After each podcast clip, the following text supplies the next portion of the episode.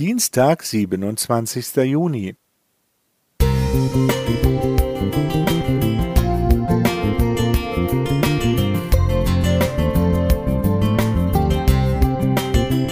Ein kleiner Lichtblick für den Tag.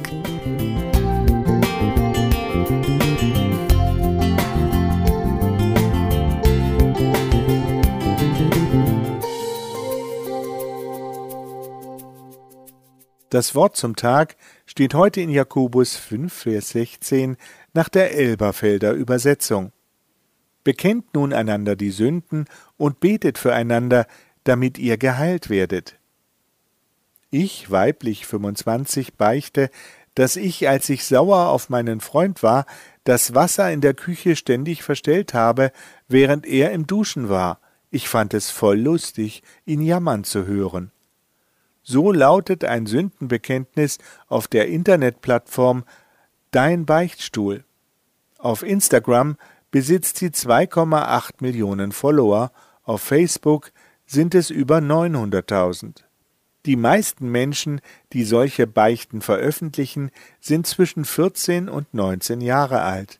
Fühlt man sich durch so ein Sündenbekenntnis tatsächlich erleichtert? Gibt es ein Revival der Beichte oder geht es hier nur um Aufmerksamkeit? Anscheinend bekennt man bestimmte Gedanken, Gefühle und Verhaltensweisen lieber gegenüber Menschen, die man nicht kennt. Die junge Frau aus dem Eingangsbeispiel wagte es offenbar nicht, ihren Streich und den Grund dafür gegenüber ihrem Freund einzugestehen. Und offenbar ist sie damit nicht allein.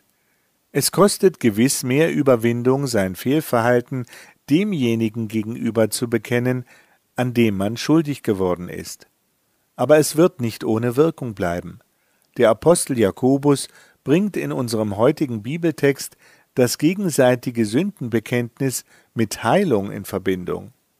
Im Kontext dieser Aussage geht es um die Salbung und das Gebet für körperlich Kranke aber ein Bekenntnis und die daraufhin empfangene Vergebung machen auch innerlich frei und wirken sich auf die mentale Gesundheit aus. Und die Person, an der man schuldig geworden ist, bekommt die Chance, durch die Aufarbeitung des Geschehens und die gewährte Vergebung frei zu werden. So wirken Bekennen und Vergeben von Schuld positiv in beide Richtungen. Es gibt Seminare, die Menschen dabei helfen, vergeben zu können. An Gott jedenfalls können wir uns ohnehin zu jeder Tages- und Nachtzeit wenden.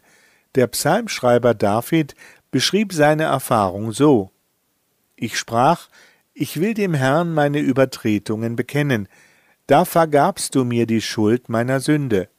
So Psalm 32, Vers 5. Bekennen und vergeben, beides hat heilende Kraft. Probier es aus. Thomas Lobitz. Musik